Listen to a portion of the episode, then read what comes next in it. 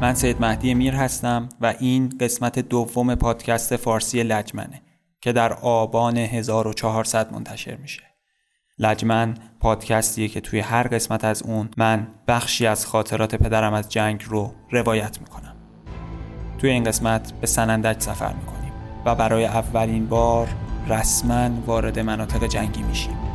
قسمت دوم سنندج.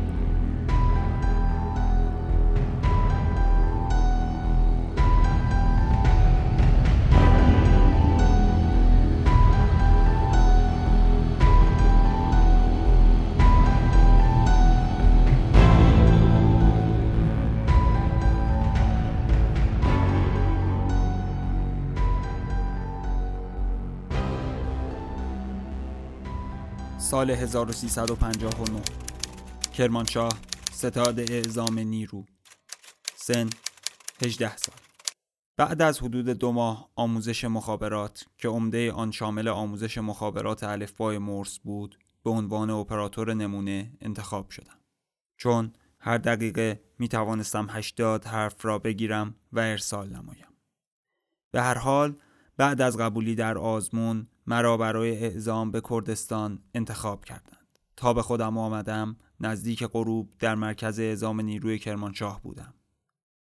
درست یادم هست که عواست پاییز سال 59 بود. در سالن بزرگی که تالار بزرگ شهر بود از اقصانقات ایران ام از ترک و اصفهانی و تهرانی و عراکی و شمالی و خلاصه تمام اقوام ایران در آن سالن بزرگ جمع بودند. من هم که جوان تازه سالی بودم و برای اولین بار از خانواده دور افتاده بودم دچار دلتنگی و غم دوری از مادر عزیزم شده بودم و به شدت رنج می کشیدم. شب را به هر جان کندنی بود در آن سالن شلوغ به صبح رساندم. همراه من یکی از دوستان همدورم بود. صبح بعد از نماز برای نفس کشیدن به بیرون از سالن رفتیم. و تازه چشمانداز شهر را از آن بالا مشاهده کردم. هوای تمیز و لطیف و سردی بود و باد پاییزی صورت را نوازش می‌داد. به سالن برگشتیم تا صبحانه را بخوریم و منتظر تأمین جاده شویم. چون در آن زمان جاده کرمانشاه به سنندج به شدت زیر دید و تیر دشمن که احزاب کومله و دموکرات بودند قرار داشت. قرار بود ساعت نه صبح توسط پشتیبانی تأمین جاده به سمت سنندج حرکت کنیم. مینیبوس های بنز ایران ناسیونال آماده سوار کردن بود. من و رفیق همراه به انتهای مینیبوس رفتیم و من سمت شاگرد در انتهای مینیبوس کنار پنجره نشستم. دو وانت آهوی آبی رنگ که مجهز به کالیبر پنجاه بودند در حالی که در دو طرف وانت آهو دو نفر مسلح به آرپیجی و اسلحه ژسه به سمت جاده نشانه گرفته بودند در کنار مینیبوس آماده به حرکت بودند. ستون نظامی آماده حرکت شد و فرمان حرکت صادر. من هنوز در شوک دوری از خانواده بودم. و برای فراموش کردن با توجه به اینکه شب قبل نیز به دلیل شلوغی سالن نتوانسته بودم بخوابم سرم را روی ساک وسایل گذاشته و خوابی آرام بخش مرا در نوردید به طوری که اصلا متوجه خطری که در پیش روی داشتیم نبودم. مدتی بعد از صدای شلیک کالیبر پنجاه از خواب پریدم. ظاهرا در سمت بالای کوه به مورد مشکوکی برخورده بودند. و بدون وقفه در حالی که ستون در حال حرکت به سمت جلو بود کالیبرها در حال شلیک بودند. تا مسافتی که دیگر ظاهرا خطر کمین رفت شده بود دست از شلیک برداشتند. فاصله کرمانشاه تا سنندج حدود 130 کیلومتر بود که اگر در شرایط عادی می‌خواستی طی طریق نمایی حدود دو ساعت طول می‌کشید. ولی ما نزدیک به اذان ظهر به سنندج وارد شدیم.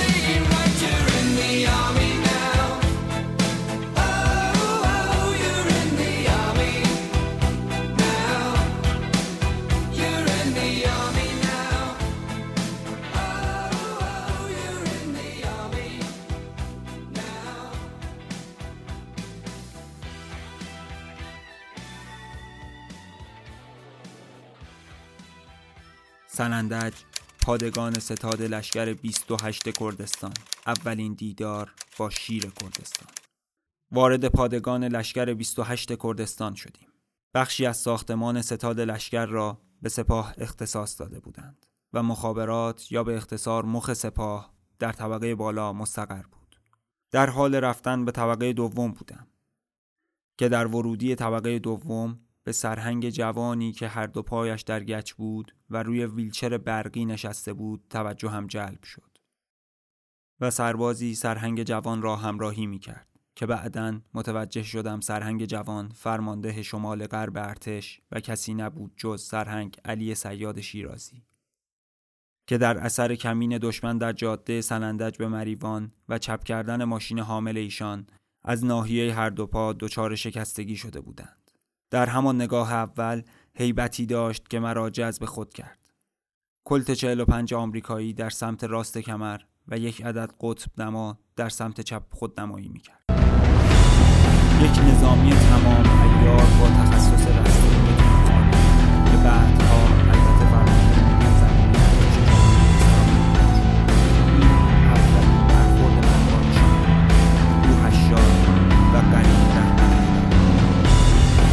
واحد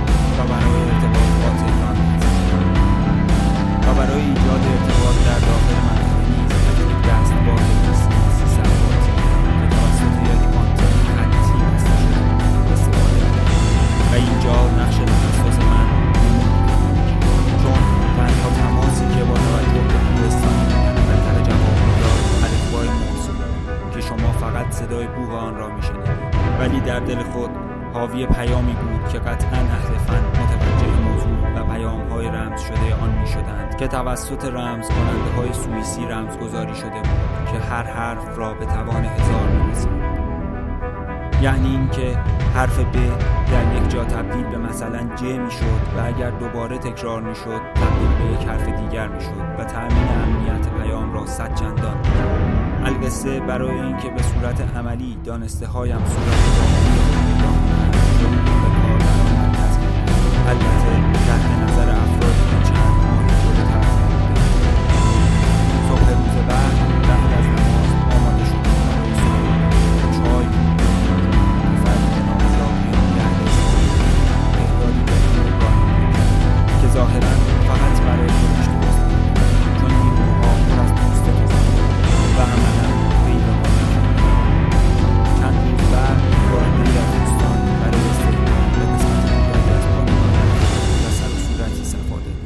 و در بازگشت به محل با حکم فرماندهی مخابرات به عنوان مسئول مخابرات تکاب انتخاب شدم و برای تحویل تجهیزات به واحد تدارکات معرفی شدم. یک قبض کلاشنیکوف کاملا نو که در کاغذ روغنی پیچیده شده بود با یک قبض کارد سنگری و یک جیب خشاب چهارتایی با 120 تیر فشنگ و دو عدد نارنجک و فانوسقه و همایل تحویل گرفتم. اسلحه ساخت سوریه بود. منتظر ستون نظامی شدیم. باید تا دیوان دره می رفتم و از آنجا به تکاب. ستون تا مریوان می رفت و بنابراین عقیل نیز تا مسافتی با من همراه بود. فاصله حدود 100 کیلومتری را در دو ساعت طی کردم. در دیوان دره از ستون جدا شدم و با حکم در دست به مقر مخابرات خود را معرفی کردم. تا مدتی میهمان آنها باشم. باید منتظر تأمین جاده می ماندم تا خود را به تکاب برسانم. در بد و ورود به شهر از میان تنها خیابان شهر که همان جاده بود پلاکاردی توجه هم را جلب کرد. مقر پیشمرگان کرد مسلمان که نوشته بود درود بر پیر صادق ابوبکر زمان امام خمینی. برایم جالب بود این همه لطف. خود را به مقر معرفی کردم که دو نفر که اعزامی از نجف آباد اصفهان بودند مسئولیت آنجا را به عهده داشتند. پاییز بود ولی سرمای هوا زیاد بود. زمین در بعضی از قسمتها سبز بود و داخل مقر بخاری هیزومی روشن کرده بودند. جای دخم مانند و دلگیری بود. مجبور شدم تا آمدن تأمین جاده یک هفته نیز در آنجا معطل بمانم. بچه های با محبتی بودند. گشتی در شهر زدم. چیز چشمگیری برای خرید نداشت. به جز گیوه و چوب سیگار سفالی. از شکل چوب سیگار خوشم آمد. خیلی ظریف ساخته شده بود. یک دانه قرمز رنگش را خریدم و به مقر برگشتم. روز بعد برای گشت زنی به صورت مسلح به سطح شهر رفتم. منطقه تحت سیطره دختری کرد و عضو حزب دموکرات که شعل نامی بود قرار داشت و همه از تبهر او در تیراندازی خبر داشتند و آوازه او در تمام شهر پیچیده بود. بعد از حدود یک هفته با یک آهوی تأمین جاده به سمت تکاب حرکت کردم. پایگاه سپاه در یک خانه بزرگ که متعلق به خان منطقه بود قرار داشت. خانه دارای دیوار با عرض زیاد به طوری که دو نفر آدم شانه به شانه هم می توانستند روی دیوار راه بروند با دری بزرگ در ورودی کوچه با ورود به داخل حیات با حوزی بزرگ در وسط خانه روبرو می شدید. سمت راست سه دستگاه سرویس بهداشتی بود که با حدود پنج پله از سمت زمین به طبقه بالا باید می رفتی. علت ساخت چنین توالتی را متوجه نشدم. در سمت راست سه اتاق وجود داشت که اتاق فرمانده سپاه پرسنلی و تدارکات وجود داشت و در سمت چپ یک باغ بزرگ که استبلی نیز در انتهای آن وجود داشت. در روبرو یک ساختمان دو طبقه بود که در طبقه پایین مقر یک دسته از برادران کلاه سبز و سالن غذاخوری واقع شده بود و در طبقه بالا مقر مخابرات و خوابگاه 16 نفر از بچه های اعزامی از تهران و محلات بود. که با من و حسین کل نیروهای غیربومی را تشکیل می‌دادیم. و بقیه نیروها افراد بومی و ترک زبان منطقه بودند و به این طریق من جایگزین یکی از برادران یزدی شدم و به عنوان مسئول مخابرات سپاه تکاب انتخاب و شروع به کار نمودم. با دو نیرویی که بعدها به من معرفی شدند جمع ما به چهار نفر رسید. فرمانده سپاه فردی بود به نام نادری که ازامی از کرج بود. و از فرمانده عملیات تا تدارکات و دیگر بخش ها همگی بومی منطقه بودند. مسئول تدارکات پرچمی نامی بود که گوش شکسته داشت و اهل کشتی بود و یک جورایی تمام افراد با هم فامیل و آشنا بودند. مسئول اطلاعات سپاه سید طلبه بود که در قم درس خوانده بود ولی ملبس به لباس روحانیت نبود که به سبب روحیات خاصی که داشت بعدها با او رفیق شدم. و با لندرووری که داشت بعضی وقتها برای شناسایی شبانه در سطح شهر پرسه می زدیم. شهر کوچکی بود و به دلیل آشنایی که با هم داشتند خیلی با احتیاط عمل می